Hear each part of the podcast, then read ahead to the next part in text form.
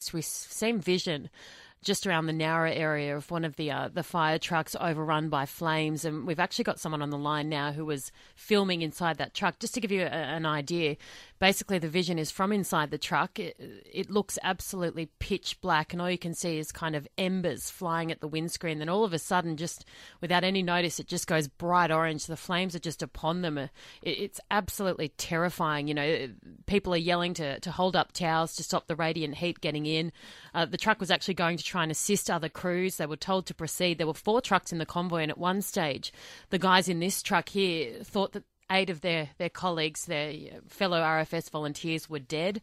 Um, the truck's brakes stopped working. It was just a, an absolute horrific experience for all involved, and we're really lucky to have one of them on the line with us now. That's Ervin Blancaflor, I think it is. Ervin, thank you so much for your time. No worries.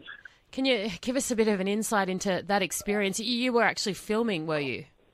Yeah, I was the one who's um, that that video is going around, and that's me um, who filmed it. Um, I was in the back seat. Um, yeah, we were sort of going to um, um, support our R F S um, tanker, and um, we were heading towards them. And then all of a sudden, we had an amber attack, came out of like sort of nowhere, and um, yeah, flames everywhere. And lucky um, uh, in charge, Jasper, and um, our driver, um, Fitzy, he's managed to. Um, they made the call. We had to turn around, and we just turned around and tried to get out of there as soon as possible. How scary was it? Oh, it was, at the time, I think the adrenaline's going and everything. It's just sort of like you've sort of just gone into that sort of mode where your training's kicked in and everything, and you just, um, I don't know, you just sort of went sort of went blank a bit, but you sort of like your body was doing all the things that you needed to do and all that, mm. and we just got try to get out of there as soon as we could. Ervin, how old are you? I'm twenty-nine. And how long have you volunteered? Oh, so I'm, I've been um, with Fire and Rescue for two years now. Is this the, the I guess, scariest, most difficult experience you've ever had?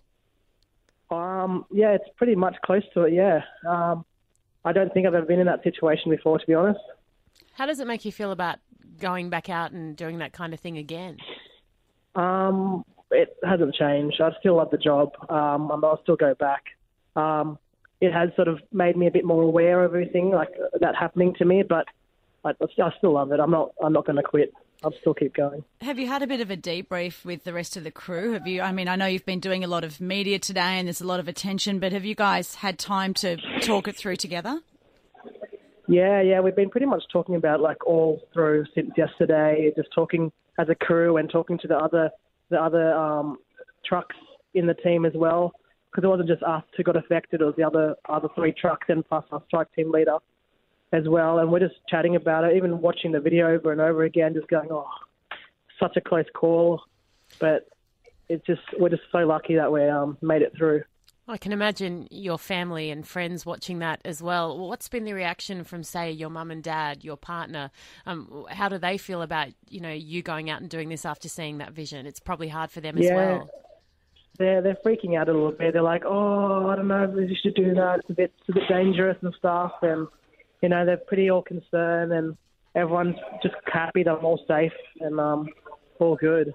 Yeah, well, we're very happy you're safe as well, and it's um, it, I mean, it's it's. I say it's great vision. It's not great vision, but it, it's incredible vision that just shows everyday Australians what you guys are facing day in, day out in that fire field. So we thank you very much for giving us an insight, and we're just really happy that you guys are all safe.